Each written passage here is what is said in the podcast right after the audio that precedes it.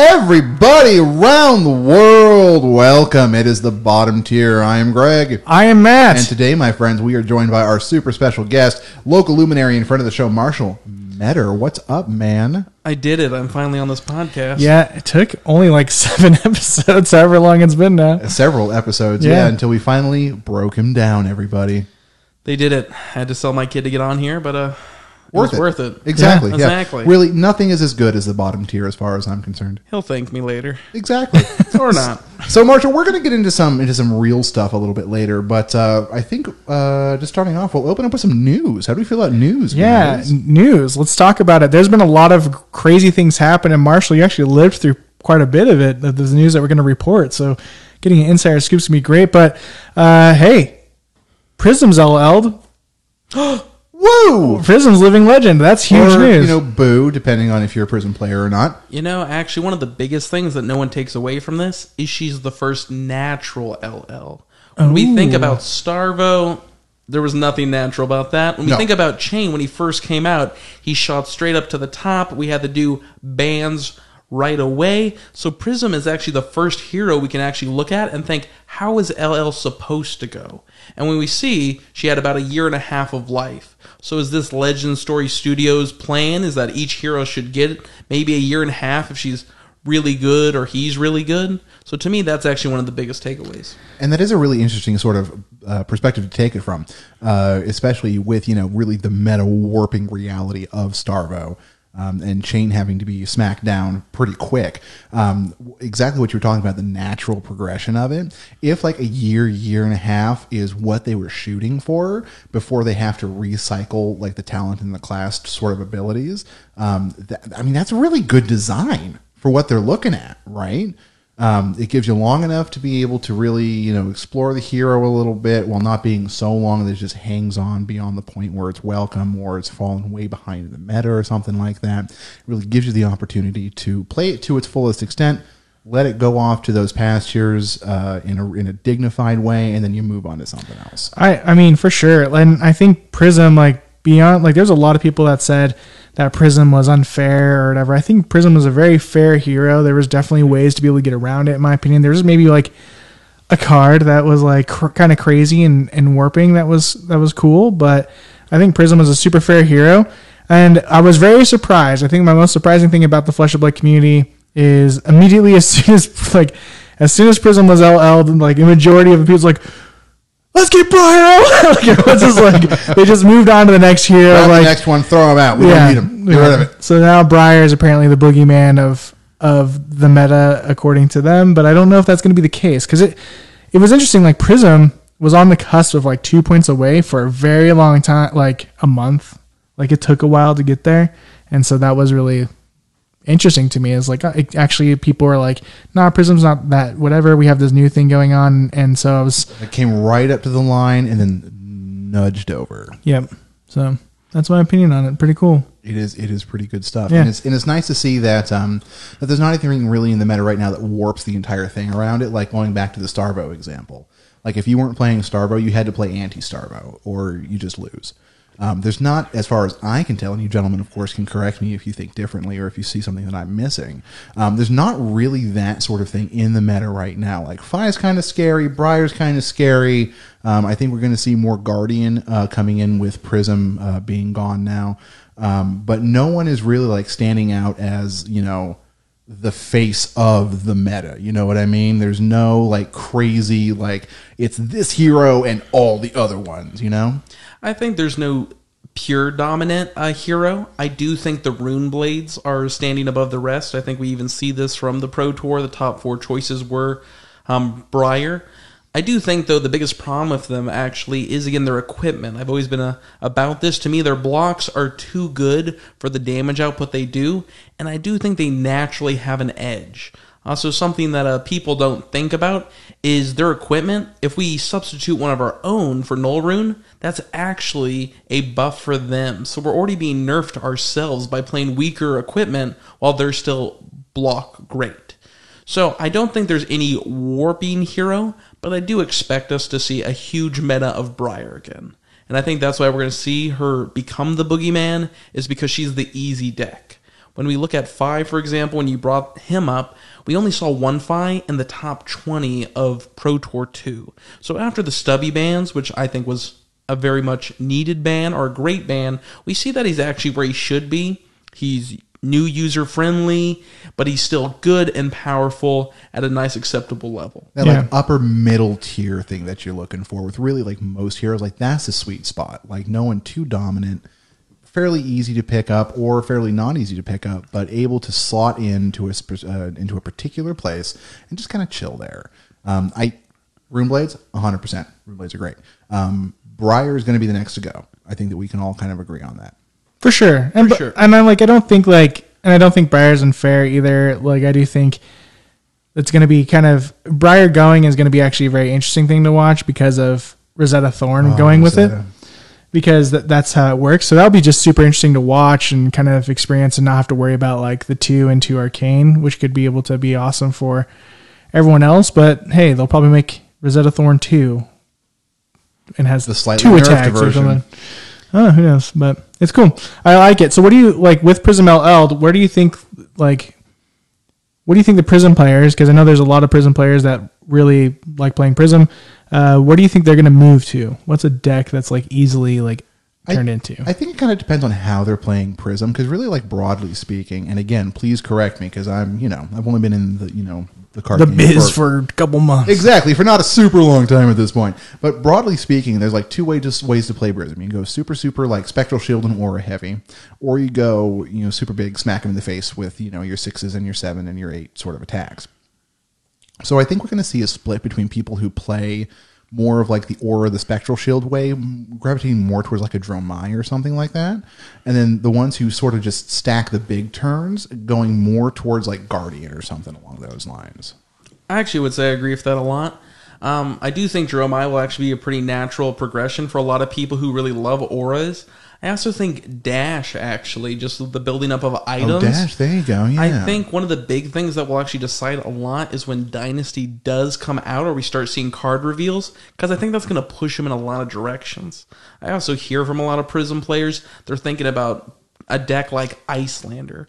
Now, it might seem like they're very different, but I think actually the Aura build loves to control. Exactly. It likes to put pressure, and it likes, again, do things that really annoy the opponent. And to me, Iyslander is that. With Prism kind of LLing, I do see her coming back strongly. I think we're going to see the Guardians come back actually in very strong waves. So to me, I do think we're going to see like Dromai, Iyslander, Guardians. Maybe that's too many heroes to, you know, pick from to say they're going to be playing all of them. But I really do feel like that's kind of their bread and butter once Prism goes. I, I yeah, I think what you guys said is, is pretty cool uh, and and accurate. I was gonna say like I do think Jeremiah is a good illusionist and, and good to to go there, but you mentioned Dynasty. Like I know this is coming out Friday. All right, I know this podcast is coming out Friday, and you all are seeing the Dynasty news, and we really pushed the limit to try to get Dynasty news But in here. it's it's it's seven thirty p.m. here in, Thursday uh, night. Central Arizona, on and so we missed night. it. So we apologize for Dynasty. But hey, congrats! You're going to hear us talk all about it next week. So make sure you stay tuned for that. Uh, we're going to talk Shameless for a, plug. a week straight. You ready for that, Marshall? Oh, yeah. Yeah, just kidding. That'd be great.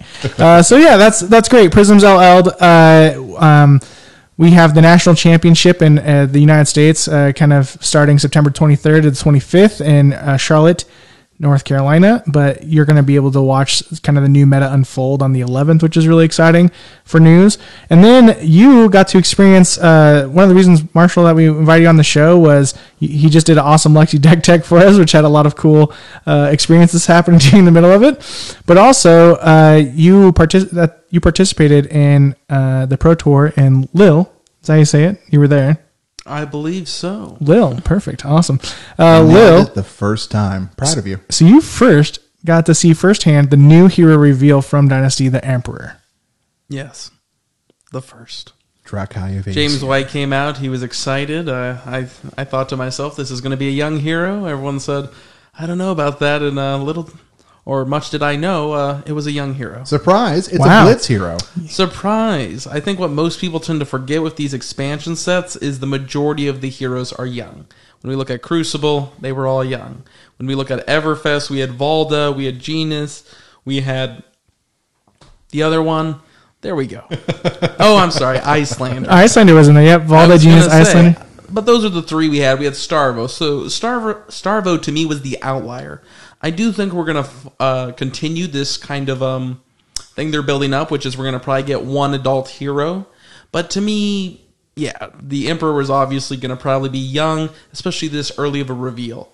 I think the most interesting thing again is obviously he is a uh, wizard, but he's also a warrior. So the first dual class, if you will. The hybrid. Yeah. I agree with a lot of people. I think we need to see his weapon, but I don't believe the Emperor whatsoever is meant to be a serious blitz hero. I believe with his 15 words at the bottom of his card, he's meant to be fun, ridiculous, and have one person build a deck that somehow is really good. I, I like we were talking about deck techs a little bit earlier, uh, which is a video too, soon too. But we were talking about it, and I do think there's like a lot of viable things you could do, especially with like flame scale furnace in that deck, which is pretty exciting. Like if you put that with the emperor, you're gonna have some cool stuff. So I do think the emperor is gonna actually like get some LL points, like not be at the bottom, but it will still kind of be that like fun deck that you're talking about. it's it's it, creative. he's he's not going to show up and immediately jump to the top of the list or anything, but I think he is going to have a very specific niche, and that niche is going to be screwing with people who did not think through what he could do, and just get smacked in the face with a command and conquer at the end of every turn. So actually, the biggest thing I didn't think about, I don't know if it was revealed if he's a majestic or a rare or just whatever. Rarity was not shown off. I was the, the gonna only say. thing we've seen is the is the promo stuff. But that's what I. So for me, I'm thinking if he was actually in Commoner, now that would probably be the most fun deck I can think about building. Having Oh, that'd be crazy. that would be crazy fun. Now, you just couldn't use his ability to its fullest with command and conquer. Unless, yeah, I don't unless, even care about. That. I'm gonna put all the wizards. All right. I'm gonna put all the. Oh my god. Hot take: five bucks on the table. American greenbacks. They're Never heard that before. they're reprinting Command and Conquer. They're going to make it a common.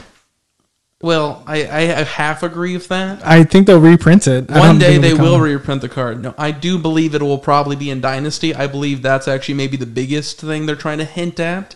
I do think uh, LSS loves hinting at things and kind of showing it off. Oh, they are huge fans Well, of the I Easter mean, the- egg and the little breadcrumb. The What's emperor, that? the emperor is the guy on the cover of CNC. No, Oh, for sure. it's a different guy.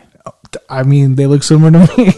He offered you five greenbacks. I'll offer you five didgeridoos. That's Australian money, of course. But um, the dollary dues. nah. dollary dues. There we go. Yeah. I've Fair seen. The Simpsons. Fair enough. Fair enough. Uh, cool. Well, new here. I'm excited. It's gonna be cheeky. It's Gonna be weird. Uh, And Cheeky and Weird is the best. Like Cheeky and Weird is where the fun's I at. thought it was fake it when I first saw it because Right? of all those names. So perfect. It's the perfect card. I'm, I'm quietly waiting for the like the Baker class or something. Like, like the That comes out merchants. next. Yeah, set. it's gonna be uh, a Guys, stop spoiling it. yeah. Oh The my next set's the next set's gonna feature Cheech and Chong. You know, Guys, I didn't want It to better. say, Like no lie, it better. but bottom tier has an exclusive card for Dynasty. It's the Baker class. It's so good, guys. yeah. We totally we're there, guys. We got the exclusive. It's weapon It- stiff James bread. James White himself loves our podcast and our content so much that he flew out here to hand deliver these promo cards he to us. personally told me in France. He said it's the best podcast. oh wow. You heard it right here, Look folks. at that. Yeah, you know, cool. We'll have a reveal, and I just hope that it just stays to our brand. Is like if we ever get one, James White, if you ever hear this podcast, make sure it's the worst card you've ever made. Literally, given to us. like, don't even do art. Like zero damage, z- nine cost, a stick figure No, as the art. Like, That's to let's say, go. he can personally draw it. exactly. yeah, there you go. We love that card. That'd be great. They'd probably sell for a lot of money. No, I'm just kidding. We'd get it framed, pass it down to our grandchildren. With that, we've touched on it quite a bit, and it's one of the reasons, uh, Marshall, you're on the podcast, but you're, you're also here because you're a great friend and an icon of the community. And we love having you just around. You have good energy. It's just great to talk with you. Absolutely. And also, like, AKA, kind of like my rival. Every time I verse you, I always try to win, and I never do. So it's great. Uh, it is Pro Tour Lil uh, is over. We saw what happened. We saw the calling. We saw that there are four briars at the end, and you participated in it. You were ranked 41st, 41st, everybody. Stop and think about that for a second. How many people were there, guys? 42. No, I'm just kidding. There was 43. I don't want anyone to believe that 42 number. Okay. It's fake news. No, you were placed 41st out of uh, what? It was like 300, 350? I was gonna say, I believe the number was about 360. Is from what I heard. I thought one other time I heard around 380, but yeah, it was around that number. Oh, about 350, 360 is what we'll say. Yeah. So like, what was your experience like? Like, what you you went there repping Lexi and uh, did really really well. Uh, like, what was your experience? Kind of like, what was the matches like, and and how do you feel it is like? I know it's way America has a different meta than Europe. You got to experience the Europe meta and how people played. Like, how how was the whole thing? So the whole thing, I would say, just it was great. I actually thought uh, one of the things that impressed me most is how the event was ran. I personally thought it was actually super well done. I thought all the judges were really on it. So to me, that was actually wonderful. Uh, for the event, of course, there was two formats. There was draft on both days. There was CC on both days. Of course, there was a third day, but that's only for top eight. So obviously very exclusive, and that was all CC. Um, I think the biggest takeaway for me wasn't CC because to me, even though America might have a different meta, you kind of know what to expect. You have an idea, and there's only so much you can do to innovate on certain decks. So to me, like when you play a Viserai, when you play a Briar, yeah, there might be six cards that are a little bit different, but, but for the most part, you're You like basically know what they're going to bring. Channel Mount Heroic, got it. Yeah. Viserai, got it. You're gonna make a, you're gonna do more. Oh, cool! A Ninety-seven rune chance, delightful. Exactly. Prism. What you play auras? No. So again, you, you kind of expect these things. I think the biggest thing for me was draft. Uh, that was the format I did worst in. But um, the ideas or the things you're thinking about, like oh, uh, what kind of works in my area? What do people normally do? For example, uh, again, we're all from Arizona. Something that I often see is maybe Oasis Respites. They stick around a little bit longer. Equipment, um, a lot of ninja equipment gets taken quickly, but other ones, they may be the quilling equipment. Again, you have a few more turns. So for the um, Pro Tour, really seeing what people again value the most is different. And when you're trying to plan for maybe I'll get this in two turns and get a little extra value, when it doesn't come back around, you start going, oh, okay, I'm in a worse spot. And you maybe try to, you know, uh, go towards that and work with it. But for uprising draft, in my opinion, it's it's really tough to um come back from that stuff. It's a type of draft where I feel like you have to make your decision right away, and that can really lead to tough things. Especially too when, in my opinion, you just get a bad matchup. You can have the best Fai deck in the world, but if you play the best Iyslander deck in the world and they go first, well, in my opinion, ah, you're, you're Congratulations! Here's nine frost bites, and I'm threatening five arcane next turn. And Exactly. And even if you have, again, such a great deck, if this is the one time you draw all your blues as five, the one time, and the Iyslander goes, wow, I just got this great hand. So, to me, that was really interesting to kind of see play out what people favor and see the decks that win.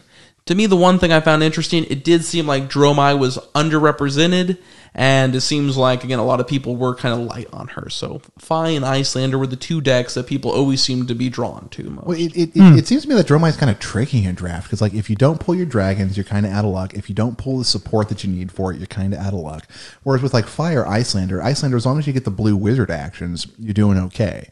And as long as you get a lot of the draconic chains and stuff, you're doing okay for Fai. But Dromai seems just a lot more particular than either of the other two heroes in the set. I agree, and I also think people have just practiced on her the least. And I think again, like when you go to a big tournament like this, a lot of people I feel are going to play the things that are like comfort champions to them. To me, I think that's why Fai is so favorited, is because to me anybody can understand it. In fact, I think Fai is one of the best heroes for teaching a new player. Yeah. So to me, when you say, "Hey, if you're going to face another Fai, you're going to have a good deck," are you going to feel comfortable? Yes. Now, if I say, "Hey, you're going to play Iyslander, you're going to have a great deck," you're going to face a great Dromai. You're going to start going, "Oh no!" You're, you're going to start getting worried. You know, I think even it might sound funny, but as a Fai player, even against an Iyslander, even if you're worried, you kind of go, "I can win. I can do this." When you start having just gonna terrible matchups, overwhelm though, 'em. Exactly. I'm going to go first. I'm going to go red, red, red, red. 15 blaze headlongs. They're going to die. Piece Yeah. of cake, one turn. For sure, like I, I noticed that for sure in our, in our local draft is just Dramai is is trickier to be able to play and it has a tougher time, so it makes sense that people kind of go away from it uh, as a hero. And Fai is always like the favorite pick. Like there's always four to like two two or four to even or four or five to even like one two, and fives usually end up on on top typically. What, what was your hero that you ended up drafting both times? So for me, again, I did kind of go with the comfort pick, but I also feel very good. I did go with Fai both times. To me, for I would say uh, most of our local drafts, I often do feel like I go 2 1, 3 0 on Fai. So my plan going into Pro uh, Tour Lille was I was thinking, you know what? If I go 2 1 on both drafts, I'll be very happy because to me, I feel very good with my CC deck and Lexi. So I thought, you know, if I go 2 1, 2 1, lose two matches, I'm I'm happy. And I know a lot of people might say, no, you got to go for 3 0. But to me, I want to play my odds. So I went with Fai both times. Nice. And so, what did you end up like at the end of the tournament? What was your total score? I guess. So my total score was nine 5 Um, for draft, I went. Um, I had four losses. I had two wins. So for again draft, didn't do good. I would say whatsoever, to be honest. Uh, for CC, I went seven and one. So I played eight rounds. I uh, lost my very last match with Lexi against a very good Oldhim player. But again, these things happen. But still, I mean, seven and one is a great record. Like that's phenomenal.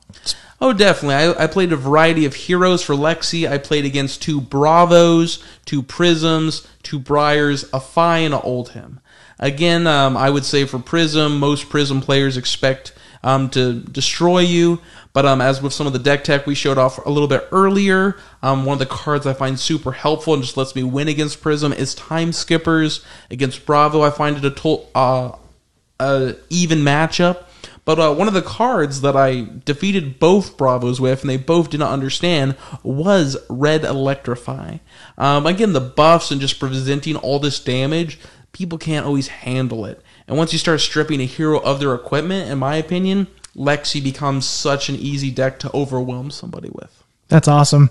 I'm I was I just remember being over here just rooting for you, hoping maybe we'd see you on stream or anything like that. So we're just stoked that you were able to to get so far and and have you over there. Super thrilled, and, Yeah. and to, to be repping the Central Arizona scene and everything. Like, kudos to you, man. Like, it's it's it's tough to get into these things like by design, and then especially you know nobody ever thinks like, oh, those Phoenix, Arizona players. Like, what a good group of players.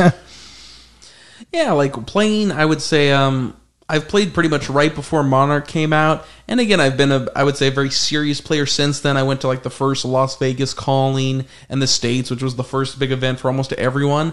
I think everybody in the region, right? They kind of feel like, oh, I have a good one, but I do feel like um, for Phoenix, again, we we've been growing, you know, not hugely, but uh, you know, pretty steadily. And I just feel like we do have a number of dedicated players. Again, one of the big names that most people would know from our region is um, Alex War, um, who plays Kano. Again, he uh, got top eight during the first uh, pro tour, um, won the second Las Vegas calling.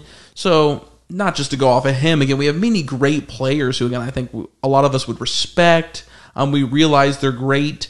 And to me, again, uh, we're just dedicated, and I th- feel like we have a really good, positive community for the most part. You know, we're happy to help each other. We're uh, excited, and and to me, I think that's what Flesh and Blood does better than most other card games. Yeah. we we want to see you. We want to give you stuff. We want to help you. We want to tell you how you can get better and play. It's a it's a horribly tough game, and I mean that in a positive way. But eh, you, you got to lose for a while, and I feel like we try to put so much positivity into the game to try to counterbalance that. Oh, for sure. I, I 100% agree. Like coming off of my, I think it's like two, maybe three months now. I'm just coming out to local armories and stuff and consistently losing. Like I now finally feel like I have a pretty good grasp of the game and an understanding like, ah, if I play this, like this is making them think like this. And this is like its strategy is finally like coming and, and understanding. So you're right. Like I think like through a lot of the steeples of like you and and other people in our community, you've been really able to push that positivity, kind of stick with it and go forward. So thanks, thanks for that. Hundred percent, and and like really, it's especially with a game like this that has that competitive sort of thing built into it. Having people who will sit across the table from you and go like, "Hey, that was a really great game, man. That was really well played. Hey, can I give you some advice?" Or, "Hey, could you show me what you were trying to do with this setup?" Or something like that, and just really be engaged in not just the game that happens, but then in you as a player and like as what you're trying to work out with your deck. Like that is that's special and that's rare. Mm-hmm. I've played some other TCGs in my time. I was big into like Yu-Gi-Oh and Magic back in the day, um, and that sort of attitude, as far as what I've experienced, doesn't really exist in a lot of other games.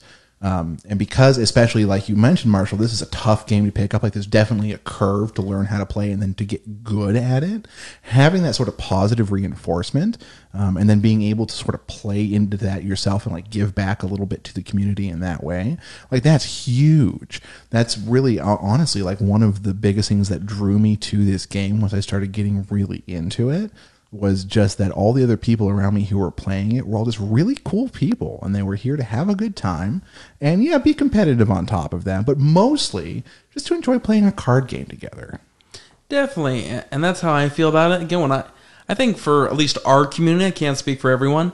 A lot of us are in our twenties, maybe even early thirties, and to me, we're all adults. A lot of us have family, we have jobs. A chunk of us have kids, right? Like we we have busy, full lives, and I think we understand that, and we can respect that. I mean, I I've had a long history of trading card games. I played Yu-Gi-Oh when I was young. I played Magic for a lot of years. And like for me, it's it's funny because this is the only card game I know where we don't we don't fire Saturdays and Sundays. And it's because we're clearly all all doing stuff, but we'll all take a time on a Monday or a Wednesday or a Friday, or you know, get together for a couple to- of hours Exactly to get together, enjoy it, and talk. I'll be honest, I, I play Flesh and Blood more than anything for the people. If if I didn't enjoy this community, I wouldn't play the game. And and when we were talking about like losing, what I would say for like any new players or anyone listening to this, again, I, went seven on one uh, in Lille on my constructed deck. The first month I played Flesh and Blood, I did not win a game. And I do not mean I won one, I mean I won zero games. I enjoyed almost every person I played against, and I was learning and getting better. And again, I came from Yu Gi Oh! and Magic and other card games, and I've played everything, but I could not win a game for a whole. I got my face kicked in so many times, and everyone was so nice. And I went, you know what? I'm having a ball. And then I finally remember when I won my first game, and I went, yes, Yeah. Yep, for that, sure. that memory will be with you forever exactly. For sure. Well, uh, I have another question here for you. A question about a question. We saw that you were asking a question to good old James White while you're there at Pro Tour the Lille. man the myth the legend What did you What did you ask? So what I asked to him was what LSS is kind of doing to try to help new players. I think one of the biggest problems with Flesh and Blood, as we were talking about a little bit, is that the game is super competitive. So I think one of the tough things is is that when you join the game, even if you do want to get a lot better, you're facing someone of say maybe a year, two years of experience. If you're in New Zealand, three years of experience. How do you compete at that level? Again, for me, I've, I've spent again playing Lexi. I've played her when she first came out. I honestly don't feel I'm gonna, you know, have a hard time playing against any other Lexi player if they just started. Why? Because I know this in and out, and I know you could say that's for any other game, but to me, I do feel like every single decision of Flesh and Blood matters. And when you have people again who know how to get that 0.5 value out of this whole, you know, like card game. Uh, I'm saying this poorly, but uh, out of this whole, you know, like play set. Oh, I'm going to play this card here, this card here. I'm going to maximize this. I'm going to value this, even when the games are close. Because I see a lot of new players. They start. It takes a week. They learn the game pretty good. I'm like, wow, you know how to play this game. Two weeks go by. You, you really know your deck. After a month. Wow, you can play really well. But when I see them go up against the, again the, the veterans, oh there's there's a wide gap. And, and and it's like unless they're gonna literally spend hours and hours and hours and just uh, this is my deck i'm gonna play this i'm gonna learn up every matchup there's still this wide margin. So to kind of go back what what i asked him was how can we help onboard new players? How can we make this um, group and this environment friendly for people so they want to play um, again, James, he, he kind of said what he said in the past. We're making PVE. We're trying to help grow the game. We're trying to, you know, help reach out with things like classic battles, which I do think is a decent start. But I do think we need to move the game somewhat in an environment where there isn't an event every month. Again, me being a very competitive player, this is how I can feel. We go from a skirmish into a pro quest into a pro tour into nationals into worlds and i go I love this game. I play it all the time. I need I need a break, guys. Like, give me a moment. I, I mean, I, I see that too. Like being someone who's like, oh, I want to go to a pro tour. I want to go to a nationals. And like, oh, I'm gonna go to the next one. Oh, I'm gonna. It's like, oh, there's one right. Oh, there's one right now. Like I'm gonna miss it. And then you kind of get like the, you know, FOMO, fear of missing out, and and worry that you're not going to go to the next one. But it, it is kind of daunting in that in that aspect for sure. So. Uh, I mean, I think our community's doing pretty well. Like, uh, you've you've helped, and uh, we've helped start like Commoner and stuff like that, which I think is the best like barrier to entry. Like, that's what helped me learn the game the fastest. I would say 100%. is you learn the basics of each hero by playing Commoner, and then you're able to kind of get get better. But there's something I really uh, when you were speaking, like you're right. Like as a new player versus like someone who's been playing for a longer time, uh, the only thing that like really keep kept me going for a long time before I started getting a couple wins is like I'm like I remember versing you specifically. Like I was versing Lexi with Fai, and it was like you beat me and you had 20 health. I was like, cool, that's rad, love it. So you can get that good. Yeah. So he, he was like he he had twenty. I had twenty health. Or he had twenty health. I had zero. And then I played again, and I was at ten. And I was like, I halved it. That's pretty cool. And then it was five, and then like we eventually had one where it was like one v one, and I was like, man, Marshall went easy on. like like it's just like the thing of like you, the progression of, of doing that. You can you can tell your skills increase against the the bigger players, and that's just because you you've been so open on all that stuff. So, but yeah, uh, I don't know where I was going with that tangent, but I really like doing it. But it's totally cool. We're here to talk. We're here to have a good time. But like, really, like, it is a complicated game. It is a Yeah. tough game to, you know, not to pick up necessarily because you can get the basics very quickly, but to gain any sort of mastery over, there's a lot of moving parts. You have to keep a lot of stuff in mind. You have to really strategize about what you're going to do, not just in terms of your own deck, but in terms of the matchups as well. So it's relatively easy to pick up, but then to actually like learn deeply, it takes some time. Um, so yeah, you're gonna lose a lot it's just it's it's how you learn it's how you get used to things and how they work. Um, it's going to take a little bit of time to sort of get your feet under you. Um, and you know when you are getting into it and you're just playing somebody else like kitchen table style play you can misplay, you can mess around with some of the deck build and things like that. And you can, you know, you can still do pretty well. You can get it down to like a five to one sort of thing. But when you come into something that is more competitive, that is playing at that higher level, like a single misplay at high level play can obliterate your chances. If you misplay a defense reaction, if you pitch the wrong thing, if you fire this arrow instead of this other arrow, um, you can completely stall yourself out, and that cost you the game. So really, like understanding that and understanding the decks and how they all work to that degree, that takes time. Simple fact. Um, you didn't win a game for a whole month, and then you won a game, and then you just and from there, I will bet I'll bet money. He hasn't talked about this or anything, guys. This is not a fix. We don't have anything in on this. I'm just riffing right now.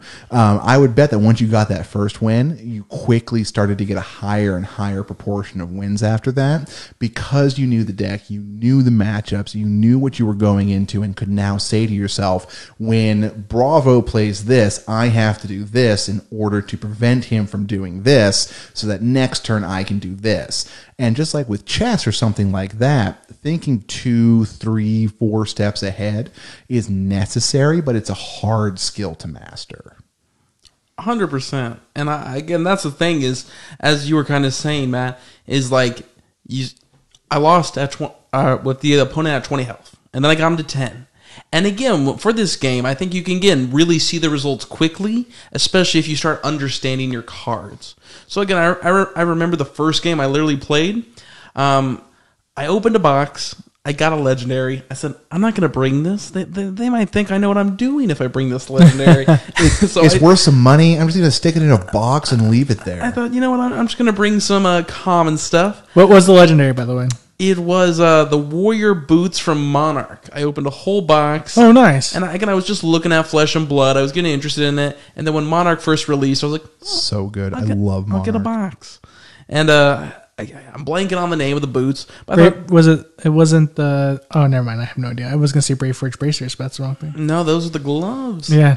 But um, uh, Valiant Dynamos. There we There go. There you go. Yep. But uh, we opened those, and I went, and I, I'm gonna add Magic experience, Yu-Gi-Oh experience. I started putting a lot of Opt cards in my deck because I thought, you know what Opt is? It's so good in Magic. I thought this card, like, I get to stack my deck. I get to organize my library for my polls. So, like I started putting those cards in. I started putting Ravenous Rabbles, which isn't a bad card, but for Dorinthia, which was the first deck I uh, picked up, Yeah. I, I started putting all these cards in. I remember uh, the couple of guys around me. They're like, uh, "Can I look at your deck?" And I was like, "Sure, sure, please do so." And they're like, uh, "Yeah, see all of this." It goes against everything Dorinthia is doing. and I went, "Ah, that makes sense." So after again the, the the second time I went to an event, my deck had to be like 90% better just because I started to understand the basics. I, I would say, though, to anyone interested in flesh and blood, or even if you're just new playing, just get out there, play games, ask people, you know, work with them, maybe ask to borrow a deck. Again, one of the best things I feel about our community is we all got extras a lot of times, at least I do. I like to bring them, I want people to play. I would also say if you're starting with the game, try Warrior, try Dorinthia. I'd highly recommend it. She's going to be awesome this next season, and everything's a, you an gotta, awesome. you gotta look in your eye like, Oh, Right? yeah. Dorinthia is going to be fire, guys. Again, she did great in the Pro Tour. She's coming back. I, I feel like for starting out, like Dory or Bravo is kind of the way that you should go, just to like get a base understanding of how the game works and like the mechanics involved, and then how to like use hero abilities and how that sort of dictates how the deck works and things. Um, I feel like those two are probably like the best way to and start. and out. Fai. Like I think Fai. And Fai, yeah, Fai yeah. is so beginner. easy. Like like Ninja in general is a very beginner accessible no, class. I would say Fai. I, I, I think the first four heroes are actually wonderful. I think any one of them. I think Welcome to Wraith is one of the best sets I've ever seen designed for a card game. But I think if you do want to try hero with like a um a class, right, or I'm blanking on what you know the the ability, but I'm saying for me a draconic ninja, Fai is the best hero to understand what that adds. To me, Tales of Aria, um, the heroes are very complicated. I, I it's funny because I personally feel like most of the new players I see and talk to, they want to start with the most hardcore heroes. They want to start with Oldhim Or and Briar, I, yeah. and they want to start even with Briar. There's a lot of things to remember. I see a lot of people say, "I want to do Lexi." I go, "I love Lexi," but I- no, but you really don't want to start with her, man. Oh, you, you, oh, I highly recommend against it. To me, you want to start with a hero that gives you good blocks. Why? Because you have more opportunities to make the game go longer. You have more opportunities to learn blocks, and the moment you get that down, you can play almost anybody. But if you're making bad decisions on when to block, that's how you lose games. Flesh and Blood is all about momentum. The moment you lose it, it You're sometimes can be so hard to get it back that it just feels frustrating. So there you go. Just just keep it simple to start, everybody. That's a bottom tier top tip. bottom tier top tip yeah i i i agree like i you definitely have to like learn and uh my first year was Boltyn and so i think warrior was great because it really teaches you the attack reactions too and kind of the unexpected like learning that mechanic in itself because like yu-gi-oh you're just like there and then it goes like in my i don't know i haven't played yu-gi-oh in a long time Yu-Gi-Oh is deeply complicated. Okay, cool. So like you put a monster on and attacks, like you you put your attack card out, your weapon attack, you attack, and then you have an attack reaction. It helped me learn that phase a lot. that's old easier. Yu-Gi-Oh. Yeah. Nah. Not anymore. Yeah. you, you play a card and then you say, "Can you stop this card?" And they go, "I hope to God." if No, I can't, can't. You win. Okay, well, Okay, I'm gonna do cool. 97 other things, and that's that's an OTK, my friend. exactly. That's cool. Well, Marshall, we do have a segment that comes every single time we have our podcast, and it's one of our favorite segments. We call it Lessons Learned. Lessons learned, everybody. Yeah, it's our favorite. What this uh, se- uh, section is is pretty much we talk about how we played Flesh and Blood this last week and what was the valuable lesson we learned, so that we can get better as players. So we can go from the bottom to the top, and now we're here. I don't know, it's a song, right? Uh, so, uh, what was your lesson learned the, over these past few weeks of playing Flesh and Blood? I would say one of the biggest lessons I feel for anything, including Flesh and Blood, there's always something new to learn. I, I personally feel the biggest thing people do with Flesh and Blood is they take the meta deck, they go, the deck's perfect. The deck is 100% the way it is. You cannot make changes, or if you do, it's going to be one card. Again, uh, again, the deck I was playing for the Pro Tour was Lexi. Again, everyone told me Prism beats you. This is why you can't play it. One of the most famous players, Yuki Lee Bender, she wasn't playing Lexi this weekend for either event, the Pro Tour or the Calling. And I believe again it was this mentality of the deck loses. To me, though, I feel like I've lost more games than a lot of people have won on their favorite heroes. And after losing so many games, I can tell you exactly what the downside is of my hero. I can tell you every single card in my deck. I can explain it to you. And to me, me literally like kind of hitting my head against the wall has given me the best wins because I go, no, I know what to do. I know what to learn. Even the um, deck I made for Pro Tour, I'm gonna have to change it. Why? Because we're about to get a new meta. And guess what? I'm sure after Briar LLs, I'm gonna have to change it again. I mean, one of the reasons I love Lexi is she's gonna stick around for a while. But my point is, it's it's it's always evolving. Again, Briar when she first started off, she's Cheerios. No one played Channel Mount Heroic. The bannings happen, or the erratas, I should say. Now Channel Mount Heroic's the card. Um, when again we look at a lot of the decks, most of them have changed. There's ebbs and flows. Never expect a deck to remain the same. So to me, it's like pick something you love, pick something you can grow on, and really think about what you can do maybe to set yourself apart. Flesh and Blood, you'll get some of your biggest wins from confusing your opponent. If we're all playing the same deck and I have one different card than everyone else, I'm gonna I'm gonna make them think an extra 30 seconds. And if that 30 seconds makes them misthink or miscalculate, well, I have an advantage. I like that. I like that. Greg, That is how, good. how about you, Greg? Lessons learned. Um, the biggest thing for me this last week has been uh, really thinking about the deck itself. Like we, we've been playing a lot of Commoner. I've been putting together a new CC deck, um, and in kind of doing both of those things, it's really forced me to slow down and actually look at the composition of the deck beyond just like, am I running enough blues for this Guardian, or do I have enough, you know, zero costs for this Rune Blade or something like that? Um, not just you know figuring out whether or not mechanically can you pull something off, but is what you're pulling off actually going to be the most efficient use of these cards? And if not, can you sub something else in to sort of you know bring those along a little bit? Um, sort of on this, you know, odyssey I've had of figuring out who my new CC hero is. Which, guys, if you haven't been keeping up with these episodes, like please keep up with these episodes. I feel like this is like the 40th time I've plugged it using this exact same setup. Yeah. So please, somebody, somebody, pay attention. Um, so working through that, it's really you know sort of been sort of that next step along learning the game really deeply, like we were talking about a few minutes ago. F- going from you know you know I, I am very you know in this place. I'm I'm sort I'm sort of complacent and going from that sort of complacency to something that's a little bit deeper, a little bit wider, a little bit uh, more in depth um, has been just a really fascinating process, and it's helped my understanding of the game um, to the point where you know I'm, I'm I'm starting to feel pretty good about things. I'm still losing a lot, like all the time.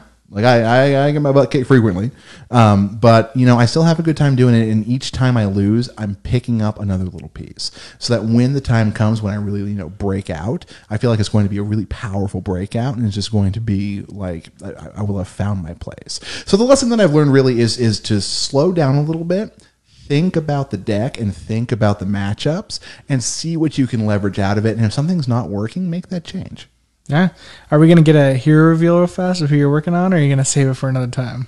Do do do we want to do that? Like It's up to you. Okay, I've I, I've played around a little bit. I've decided I'm going with Oldhim. Everybody, uh, yeah, I uh, I've I've almost got it complete. I've got like four or five more of the uh, majestics I need to pick up. Uh, another Oaken Old, a couple of uh, of things like that. A meta pick, clearly, guys. Oh yeah, t- obviously because you know he, here at the bottom tier, we're all about that meta. Oh yeah. One hundred percent. Um, But no, honestly, it's it's a fairly orthodox Oldhim deck I'm putting together. Um, as time goes on, as I get more familiar with it and more comfortable, it'll start taking on its own flavor. But you know, it's you know, Spinal Crush. Is, Yay. is it true that I heard you're running 16 pummels? Oh yeah, absolutely. Yeah. An, an, an absolutely illegal amount of pummels. That's actually the card we were given by Legend Studios was Oh. Pummel Two. Exactly. Gotcha. Yeah. It's it's, Almost two electric boogaloo. Exactly. I remember seeing that Yeah, on your. it oh, Pummel it's Two. two pummels in one Yeah, yeah, card. Yeah. It's kind of nuts. I feel like it's going to be a big shakeup. You heard it here first, folks. Double pummel. Um, awesome, awesome. Uh, for me, my lesson learned. Um, funny enough, the last time I played, uh, I played a new Dromai deck that I made. Uh, that was for CC, um, and I'm used to playing Fai, and I was just like, I'm just gonna try it out. I don't really know. Like I understand how to play Dromai at a fundamental level, and then I won three of the games and lost one, and I was like, need to- Okay, cool. I was like, I need to learn what these cards mean, and that's my lessons learned. Like I was like, oh, like I'm just summoning this dragon, and then uh, it was like, oh, this dragon actually helps me here. Like it doesn't have phantasm, you can't pop it, and they're like, what? And I was like, yeah, and so it was kind of cool to be like, now I need to know like like I, I never got to summon like a big dragon like um there's the big dragons but I never got to summon The like majestic ones the majestic ones and I was like Dominia or Dracona. I don't really think they're or- worth summoning in my opinion but like I need to figure out like why they're in my deck for the first like they do big things but I just never had a circumstance that I like had to summon them or Like, anything and that that for for Dromai and, and to get off on a little bit of a tangent. I'm sorry to steal your your lessons learned. From you. No, it um, but like for Dromai, it it it's really situational, right? Like what dragons you want to run. Yeah. Like th- Dominia, great card, but very expensive in a deck that runs mostly reds. Like Oh, for like sure. finding that 100%. four resource, like that's that's tricky. Um, so it's really like it's it's it's a cost for value thing, It- right? And like working out where that is for you in in your Dromai flavor, like that that seems like the trickiest part of that hero. Yeah, it, it was tricky, but like the thing that would surprise me, like, uh, is like I won, I was three one, but like the one that I lost was like very close. I fi- realized that Katsu is like a super hard counter Dromai because they get all those on hit effects, but we were really close. We were one one, and I was gonna if he didn't pull it off there, it was like it was mine, right? Because I was doing arcane damage and they were out, all that type of stuff. But with um with the other decks I versed, which was uh Iyslander, which is like obviously like with all the dragons, you're able to counter that pretty well.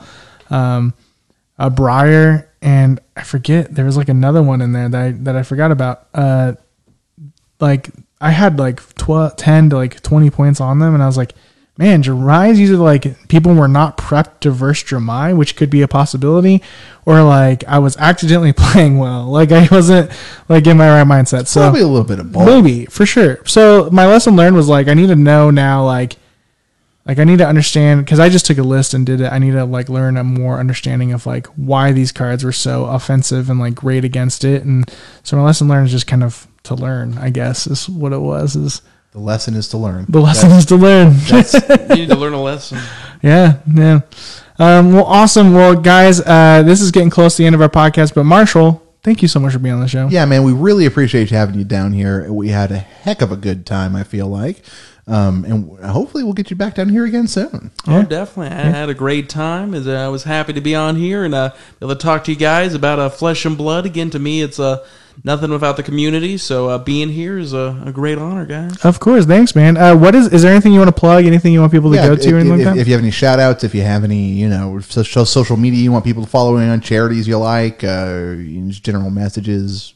It's I'll plug uh, my uh, PayPal. It's not good. Join the Patreon, everybody. Nah, all I would say is um for flesh and blood, play what you like. Again, don't try to just go. I'm going to go meta. Ag- Again, there's every hero is unique. To me, some of the hardest matches I've ever faced has been considered some of the worst heroes.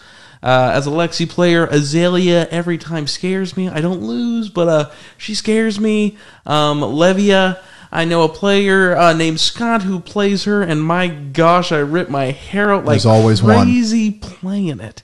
So my point is, uh, is if you enjoy the game, stick in there. If you enjoy the people, it's going to become easier and more fun, and just play what you enjoy. Again, they'll tell you that this doesn't work, but trust me, if you, you think about it hard enough, it'll eventually work. well, you heard it here first, folks. Thank you so much for joining us today. We really appreciate it. I am Greg, I'm Matt. and we are the bottom tier, my friends. Have a wonderful rest of your day. We'll see you next time.